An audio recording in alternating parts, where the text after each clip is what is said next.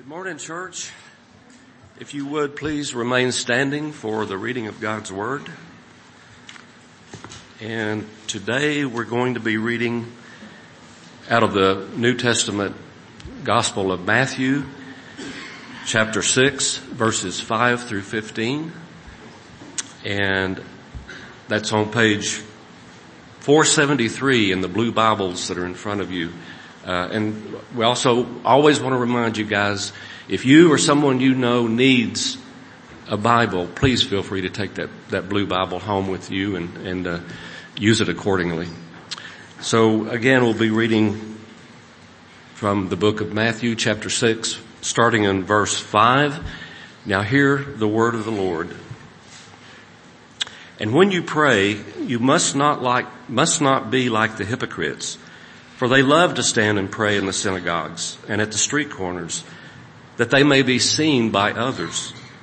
Truly I say to you, they have received their reward. But when you pray, go into your room and shut the door and pray to your father who is in secret.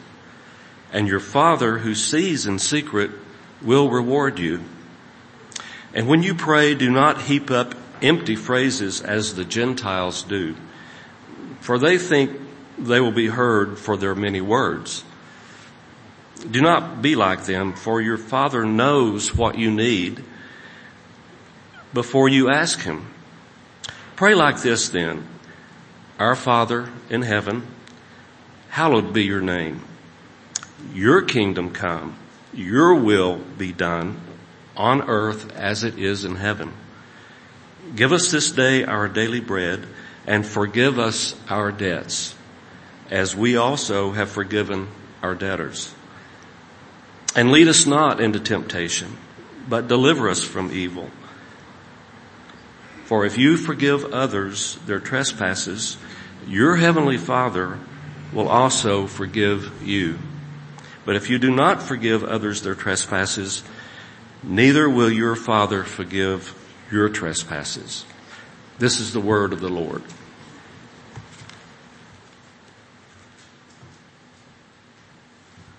Let's pray. Father, thank you for your word. God, we pray that um, in this year, in 2024, that you would do a work in us to make us a praying people if we are not a praying people. God, that you would take those of us who have tried to be diligent in our praying and make us uh, to pray more effectively, make us able to communicate with you and, and to realize with great rejoicing what you have purchased through the cross and giving us access to the Father. And so Lord, we pray that you would just do a work through these truths that you taught so long ago on the side of that mountain that you would give us revelation and how to approach you in the time of prayer. And God, we, we pray that you would do a, a, work, a miracle work in our hearing to hear, in this case, very familiar words as though we've never heard them before, that they would have new and fresh life for us. God, I pray that as I teach these words, God, that I would teach them in the fear and trembling of the Lord and, and that I would do so uh, with a, a, great awareness of my weakness and an even greater awareness of your strength, oh God. And So Lord, I thank you for this moment we have together. Pray that you would bless it and, um, and transform us through it. In Jesus' name we pray. Amen. You can be seated. All right. Well, last week we began a series which I titled On to Maturity. And I based that title on the words of the author of Hebrews when he tells his readers in, in uh, chapter 6, verse 1, he says, Therefore let us leave the elementary doctrine of Christ and go on to maturity. And his point was, although the elementary doctrine of Christ is vitally important, that it serves as an entrance point for all of us as the, the, the entrance point of knowledge and experience of Christ, that we were never intended to stay there being spiritual babies and, you know, drinking only spiritual milk, but we were to go on and enjoy the deeper, refreshing, strengthening meat of the gospel. And that was his point.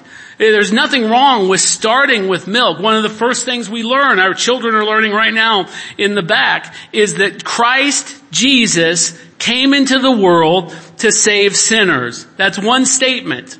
But how many of you know, while there may not be more than that, that truth is a lot deeper than any of us, including myself, have ever discovered in this life? Amen? Amen? Thank you. Um, So we've got to, we've got to pursue maturity. We've got to pursue depth. We've got to expand our diet to understand what the Bible is really telling us about all these wonderful truths and mysteries. And last week we saw that we have to go on to maturity first because it, uh, our, our information comes from the Bible. We have to go into maturity first in the way that we engage with the Bible. God's written and only infallible, inerrant, authoritative, and sufficient revelation that He's given to us so that we might know Him and so that we might, as we talked about last week, grow up into salvation. And such growth requires that we not only show up once a week to hear sermons or maybe twice a week so we can hear a sermon and a teaching like on a Wednesday night. Vitally as important as that is, um, vitally important is for those of you who came to men's group yesterday or come to women's group every week on Wednesdays. Those things are vitally important, but it's not enough.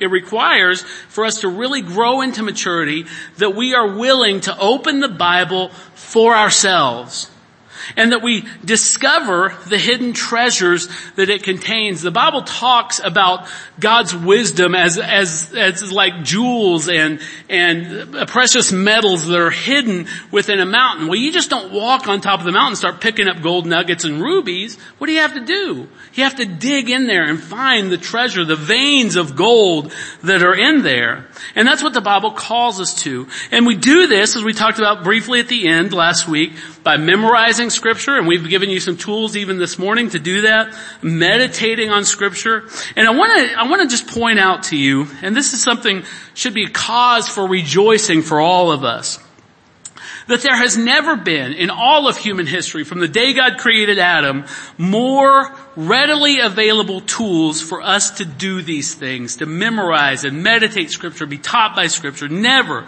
There are books by the thousands. There's apps to assist us in our memorization.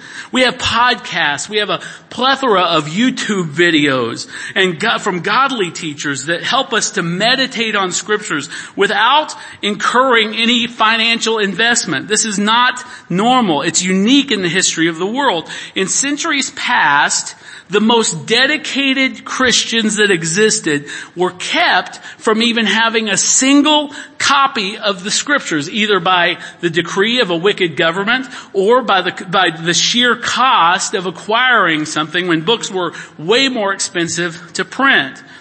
But today, Right now, I, I, venture to guess that every single one of you has every single transla- version and every translation available, every language right here in your pocket. Do you realize what an incredible blessing that is to live right now in this time and have access to that kind of information, that kind of biblical truth?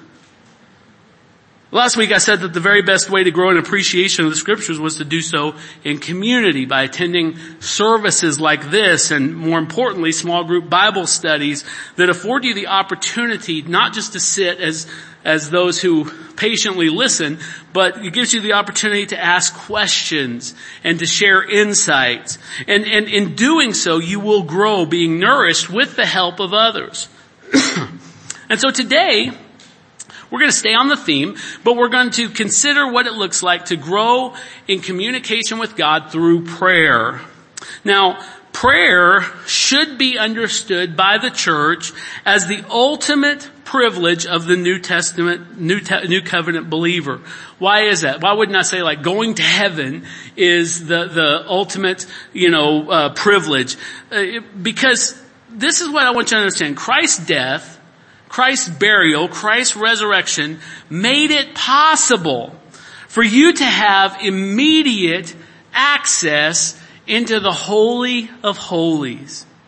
Into the very presence of God. Now that may not seem like a big deal to you at all. You may be, as I always say, yawning your way through that reality, but I want you to just take a moment and think about how life religious life, spiritual life in the New Testament was structured. Under the terms of the Old Covenant, God was understood to dwell in the portion of the tabernacle and later the temple that was called the most holy place or the holy of holies as I said earlier.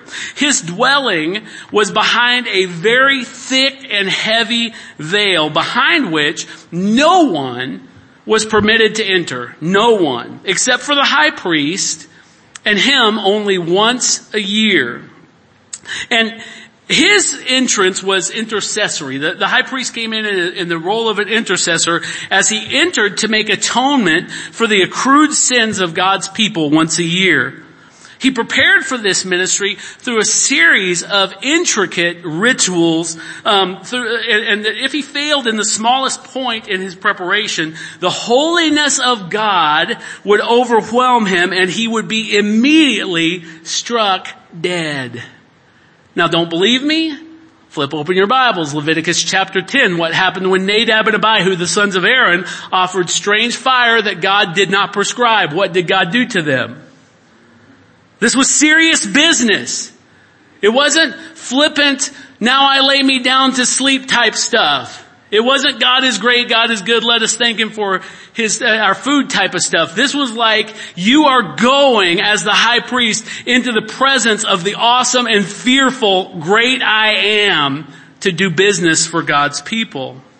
The Day of Atonement, which is dramatically described in Leviticus 16, what it did when the high priest went back is it temporarily, everybody say temporarily, that's an important word, temporarily propitiated the wrath of God against the sins of the people. And it enabled them for that year to make personal sacrifices and to be heard by God when they cried out to Him with their petitions. So let's fast forward to the glory that is the New Testament. And this is where we find it. In Matthew 27, the Bible describes in great detail the death of Christ and we read this detail that Matthew inserts for us, that when Christ breathed his last, we read that the curtain of the temple was torn in two. Not from the bottom, from man's perspective to the top where God is, but from the top to the bottom. God intervened and ripped that veil that kept people out of his presence in two. And so now we, we approach Him having not been temporarily cleansed, but permanently cleansed from sin by the blood of a perfect eternal sacrifice. God's people are now granted access to His presence. We can speak with Him. We can have fellowship with Him. We can enjoy intimacy with God.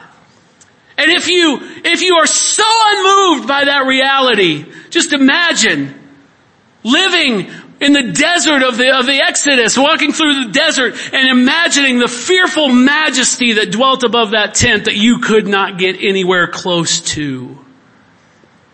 And now that same God, not a new God, He invites you in.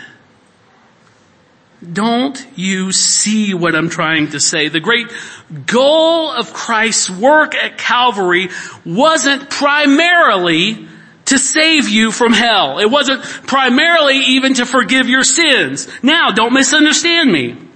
Your sins are forgiven in Christ. You have been saved from hell if you've been reconciled to God. But, but the point of Christ's death, burial, and uh, resurrection was your reconciliation to God.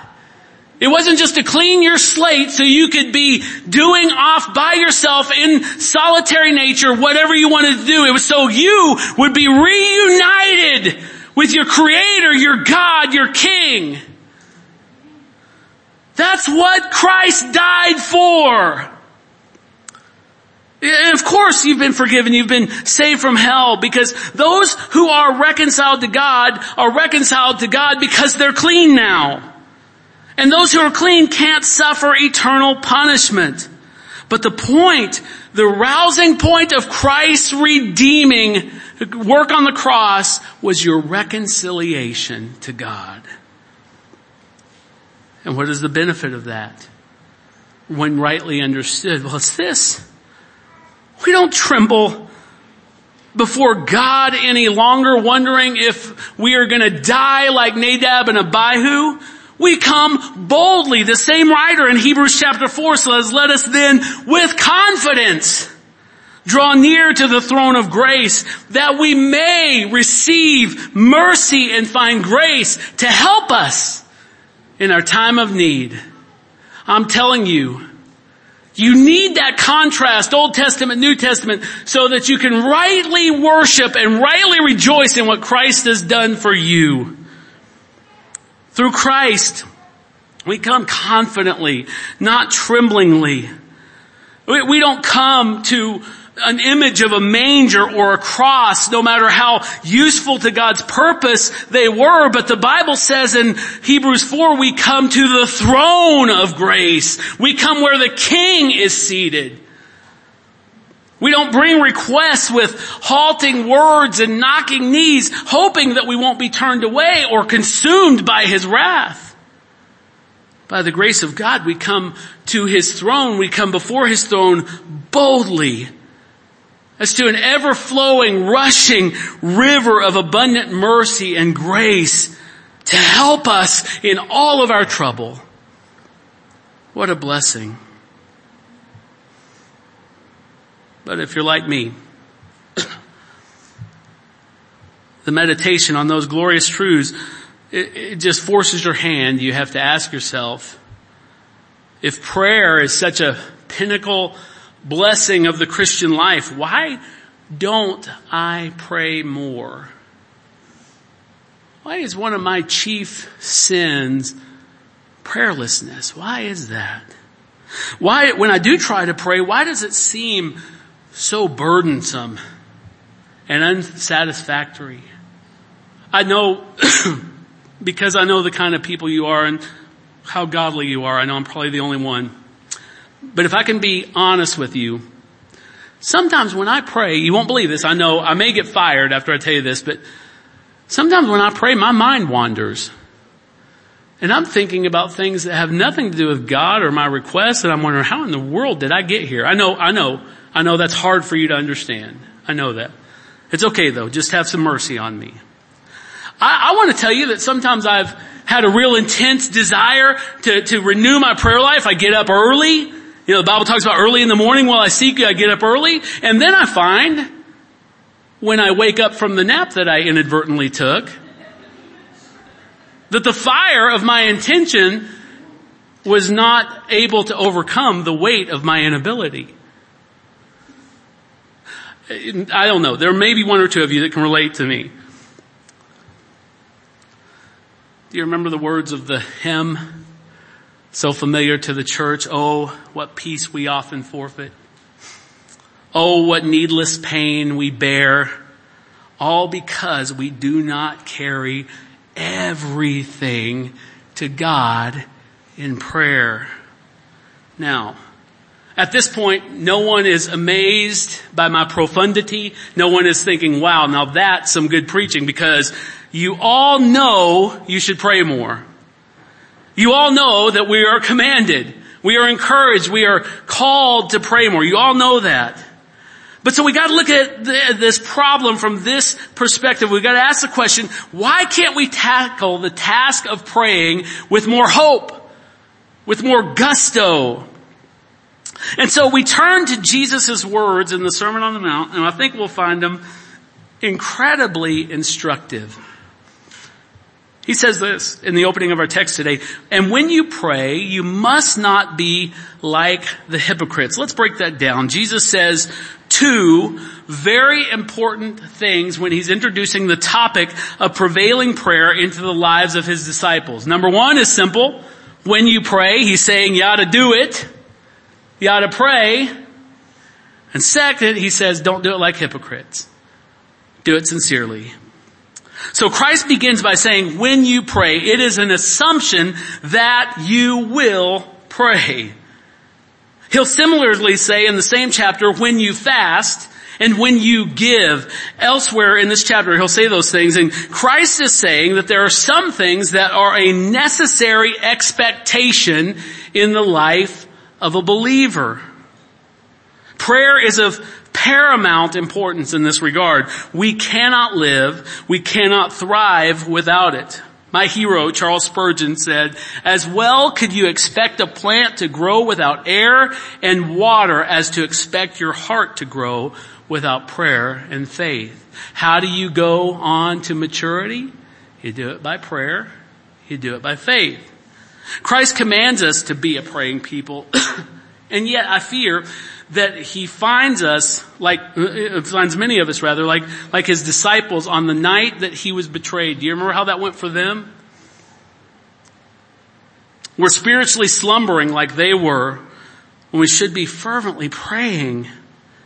If we are committed in 2024 to greater spiritual maturity, we must pray. Now, the second thing that Christ instructs us, instructs us is not only that we should be praying consistently, but he tells us how to pray by showing us how not to pray. You must not be like the hypocrites. And this is a demand for reverent sincerity, faith-filled praying.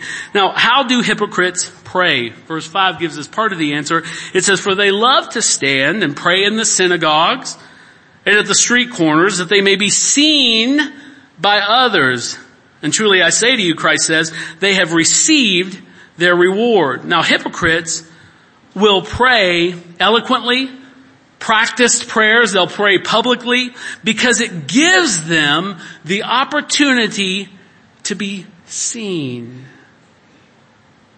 But Christ says that being seen and possibly praised by other frail creatures like themselves is all the reward that they can ever expect to receive.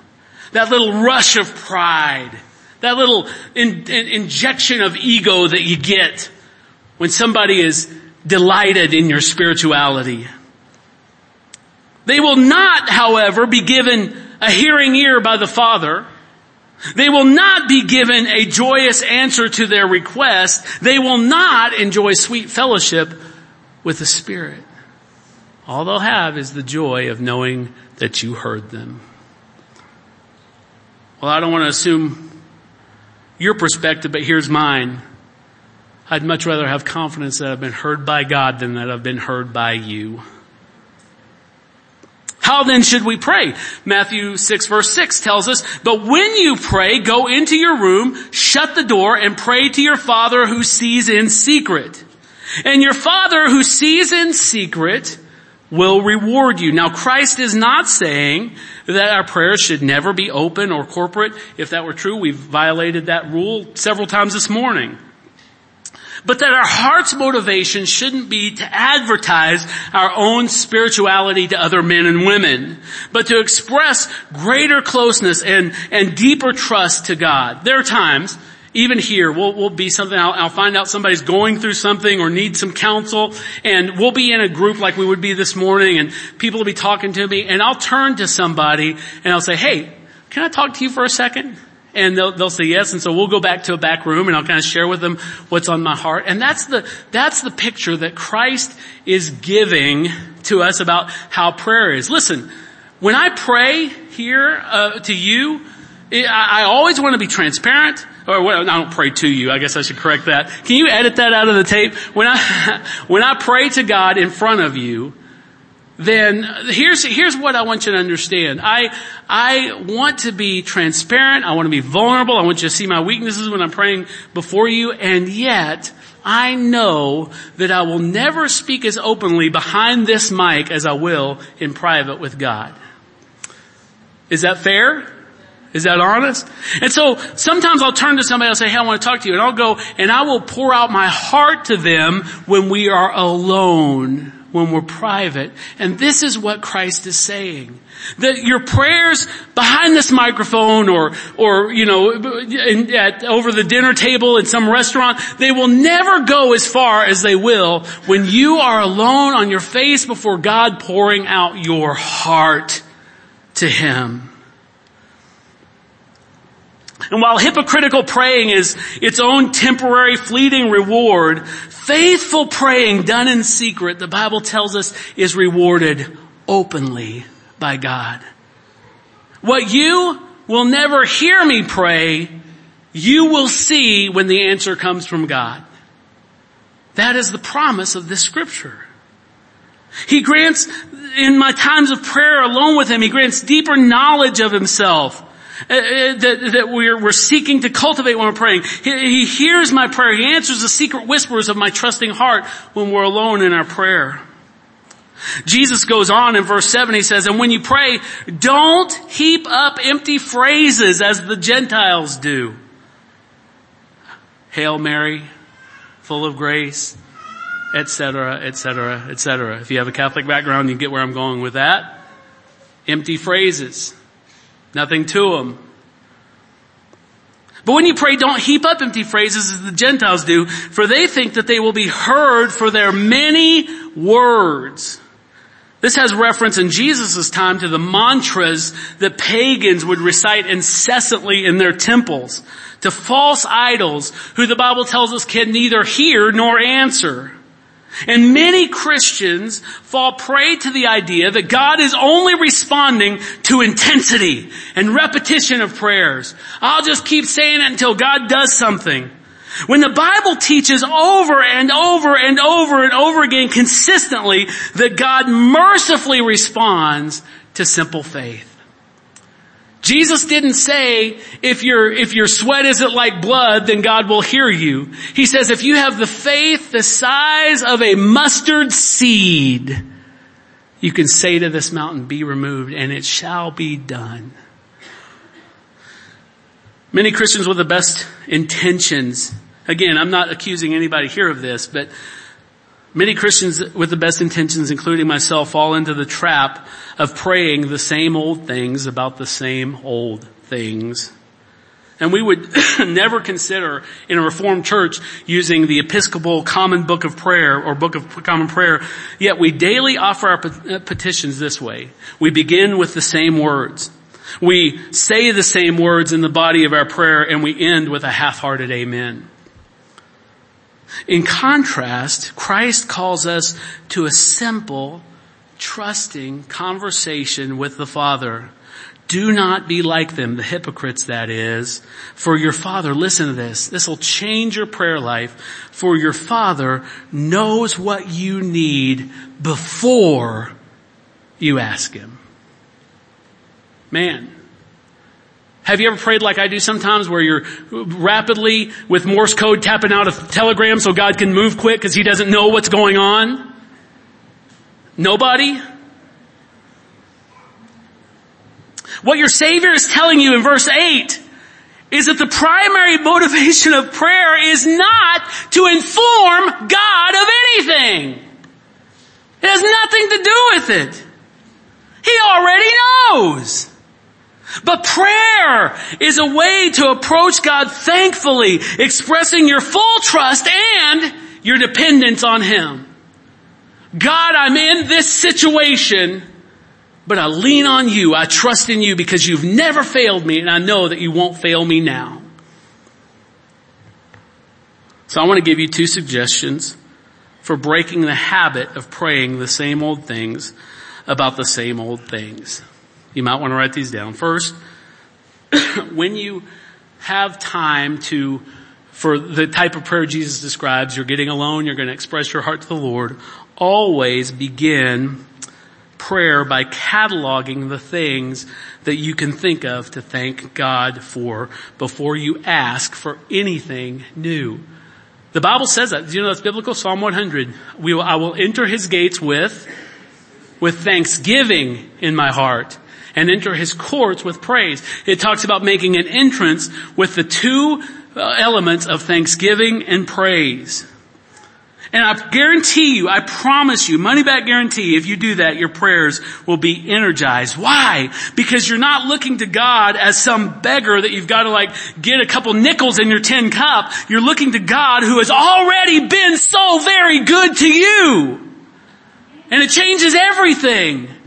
When your perspective is, I'm coming boldly before His throne because He's proven time and time and time again His abundant gift of mercy and grace in my time of need. Second, instead of in Jesus' words heaping up old familiar phrases, begin the practice of praying the scriptures. Now how does that look? Well, we demonstrated it during our time of prayer together. But I want to I want to go through another passage, and so if you would, I want you to look up uh, in your Bibles. Everybody, grab a Bible um, and look up Psalm 23. Everybody could, most of you at least, could probably quote that from memory. But look up Psalm 23. Now, I want to give credit where credit is due the, this process that I'm going to walk you through comes from Donald S. Whitney's book called Praying the Bible. Um, it's available for like 10 bucks on Amazon. I don't get any uh, kickbacks for this, but I would encourage you to go buy that book if, if you don't already have it. Praying the Bible, Donald S. Whitney, and, uh, and you'll find more detail on this.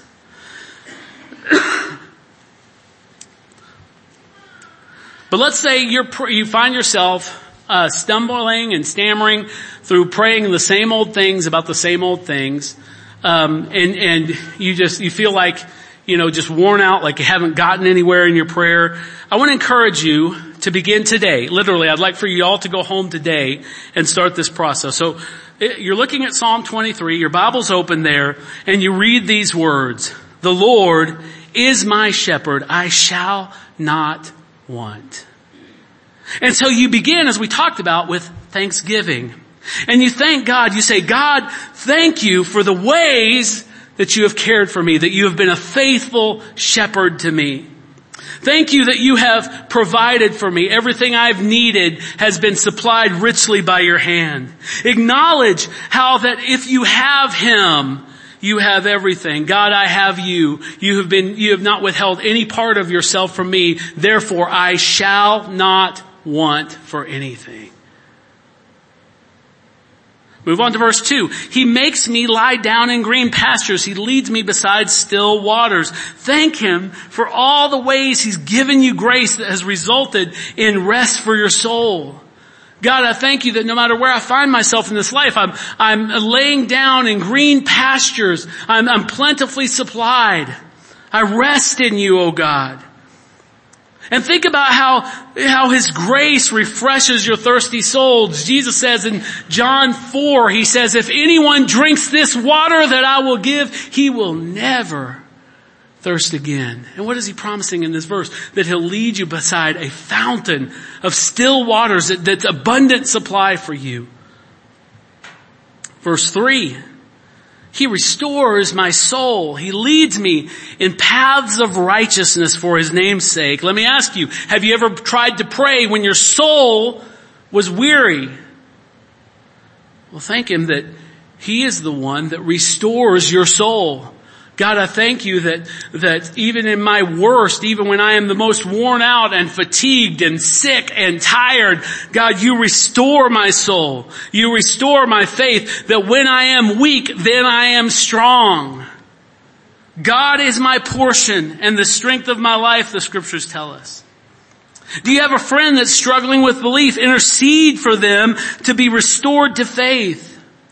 And thank God that He can lead you away from all those pesky sins that trip you up constantly into the path of righteousness. And thank Him that He does so not primarily for your benefit, but for the glory and the honor of His great name. Lead me in paths of righteousness for your, for the, your great name's sake. Verse 4, very familiar. Even though I walk through the valley of the shadow of death, I will fear no evil, for you are with me. Your rod and your staff, they comfort me.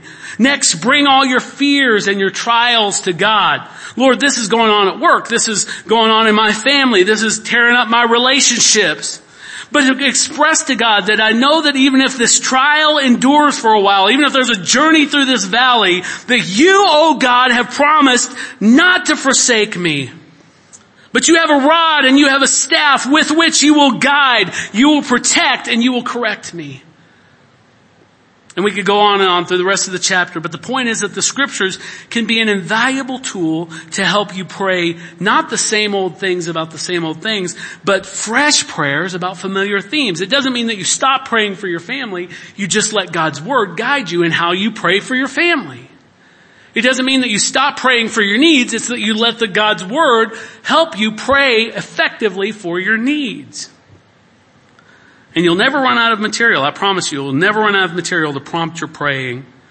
Now this method, I want to say quickly that will work with any passage of scripture, but you should, everybody hear me on, on this, you should start with the Psalms.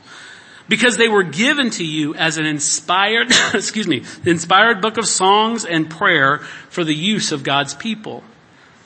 So give this a try this week. You can start with Psalm 1. You can start anywhere you want. You have a favorite Psalm, start with that. But sit down alone, turn the phone off, sit there and pray through the scriptures. And move, and, and, and, you know, move down the line. Just go to another one, go to another one. Just keep that habit up. And I will be amazed if you guys will do that, that somebody won't come to me next week and say, that changed everything. That, that exploded my prayer life just by doing that in a good way. It, now let's say that you come to something that you don't know how to pray. Maybe there's, there's a, a, a, verse, I think it's in chapter three that talks about breaking the teeth of the wicked and things like that. There's some really troubling language in Psalm 137. You can look it up and you may go, I have no idea how to pray this. Whose teeth, God, am I supposed to pray that they get broken out of their mouth? But I want to tell you this, don't sweat that. This isn't Bible study. It's prayer and both are valuable. You know that. We have a high emphasis on the Bible, but, but they serve different purposes. So if you find that you say, I don't know, I have no idea why, why I'm supposed to pray this, just move on to the next verse. Move on to the next psalm, but keep going. Pray the word of God. Don't worry about it. Don't get hung up and say, well, I have to quit now because I don't understand this. Listen, if Dave or Gabriel or I did that, we would never get through any book of the Bible because we're always having to think about things. But, but it, remember, you're praying. You're not studying for the meaning. You're praying what God has given you. And let, let me just give you one more endorsement of this. How could you possibly imagine you can pray anything better than by reciting God's own words and His promises back to Him? The mind will wander less and you will retain more of what you pray and most importantly, your prayer life will truly be a prayer life and not a prayer death. And the main thing is that you start somewhere and you commit to discovering or rediscovering the joy of confident praying and the and and how it how it just changes everything. And just like we've discovered pursue, about pursuing the Bible last week, remember that our prayers are often strengthened when we have others to pray with. That's why the body of Christ is so important. I, I wish that I could urge you, every one of you, to find someone in this church that when you were going through stuff, instead of struggling alone, you were willing to pick up the phone. Not to be everybody, but find a person where you could say, "Hey, can you just pray with me for a little bit?" It will change everything. And you may not know it when you're going through something, but you're actually ministering to that person who gets the, uh, the, the joy of praying with you too. And if you can't find somebody to pray for you, find somebody to pray with. Change the way that you interact with each other and make prayer a priority in those relationships. now, Jesus closes our text today with a commonly known, what's commonly known to us as the Lord's Prayer. Pray then like this, Our Father in heaven, hallowed be your name. Your kingdom come, your will be done on earth as it is in heaven. Give us this day our daily bread, forgive us our debts as we have forgiven our debtors, and lead us not into temptation, but deliver us from evil. Now if you're gonna start a habit, and I hope you will, of praying the Bible, this passage is sanctioned by Christ himself to be used frequently, if not every single day. Now, Christ, who said to us not to heap up empty phrases in prayer, proves his wisdom, he proves his divinity by constructing this prayer with an astounding economy of words. I don't know if you counted, but the Lord's Prayer, as written in the ESV Bible, consists of just 52 words in four sentences. That's it. And yet it contains a totality of complete and effective praying. Let's, let's review it real quick. Our Father in heaven, hallowed be your name. This reminds us of who we are approaching and what his relationship does. He's not a distant potentate, but he is a father. It reminds us where he dwells, that he's enthroned in heaven. And it gives us an expression of his innate majesty, that he is hallowed, that holy and to be revered is his name. And this begins our prayer with meaningful worship like we talked about.